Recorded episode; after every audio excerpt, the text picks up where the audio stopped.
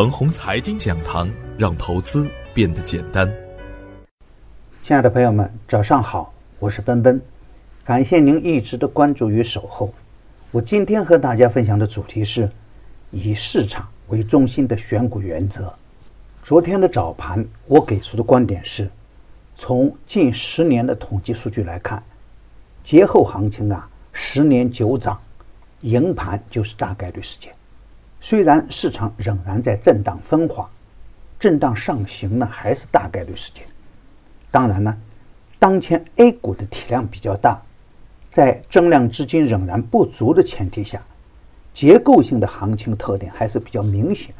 也就是说啊，大趋势的反转呢，并不适合所有的个股，盘面仍然会是冰火两重天的局面。上升通道的好股票啊，回调就是较好的买点。而下降通道的股票呢，红盘还是出局点。选股的时候啊，要盯着底部趋势反转的股票干。当创业板指数走强的时候，那加仓大干；反之，我们就要严格控制好仓位，滚动操作为先。在当前面临大行情的反转阶段，那我的节目中呢，关于策略的篇幅会更多一点，目的只有一个。帮助大家稳健的赚钱，在股票市场中，买股票不难，卖股票很难，那选股呢最难。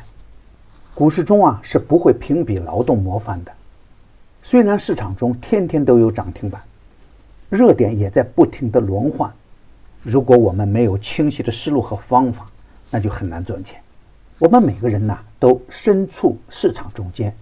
市场是不会按照我们的设想去发展的，市场不会一成不变，在每一个大波段中间呢，只有主流的板块和龙头的个股才会有溢价的表现。比如在两千一三年的时候啊，主流板块就是创业板，那中青宝就走出了十月十倍的表现。如果你一直死守着工商银行呢，那就完蛋了。而在过去的两千一七年，工商银行的股价翻倍，而中青宝呢，它的股价接近腰斩。那么这里就包含了两个要素：选股的方向与时间。从时间点上来看，长期下跌的底部是选股的最佳时间，而方向呢，要跟着市场的主流资金来干。比如，当油价不断上涨，能源板块渐渐成为资金关注的重点。我反复提醒的石化机械、海油工程、杰瑞股份、海悦能源都能逆势走出较强的波段，而这样的板块呢，已经脱离大盘，实现了率先的反转。那么从时间节点来看，当前处于大概率的底部区间，正是选股的好时间。我反复强调的下方空间有限，已经在市场中完美兑现。而突然大涨的股票越来越多，反转的板块呢也是越来越多。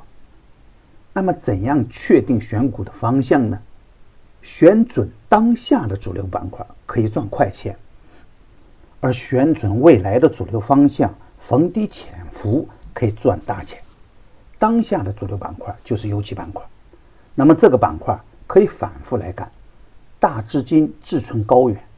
那么可以参考两千一七年的上证五零，而近期上证五零涨得不错，仿佛再次回到了两千一七年。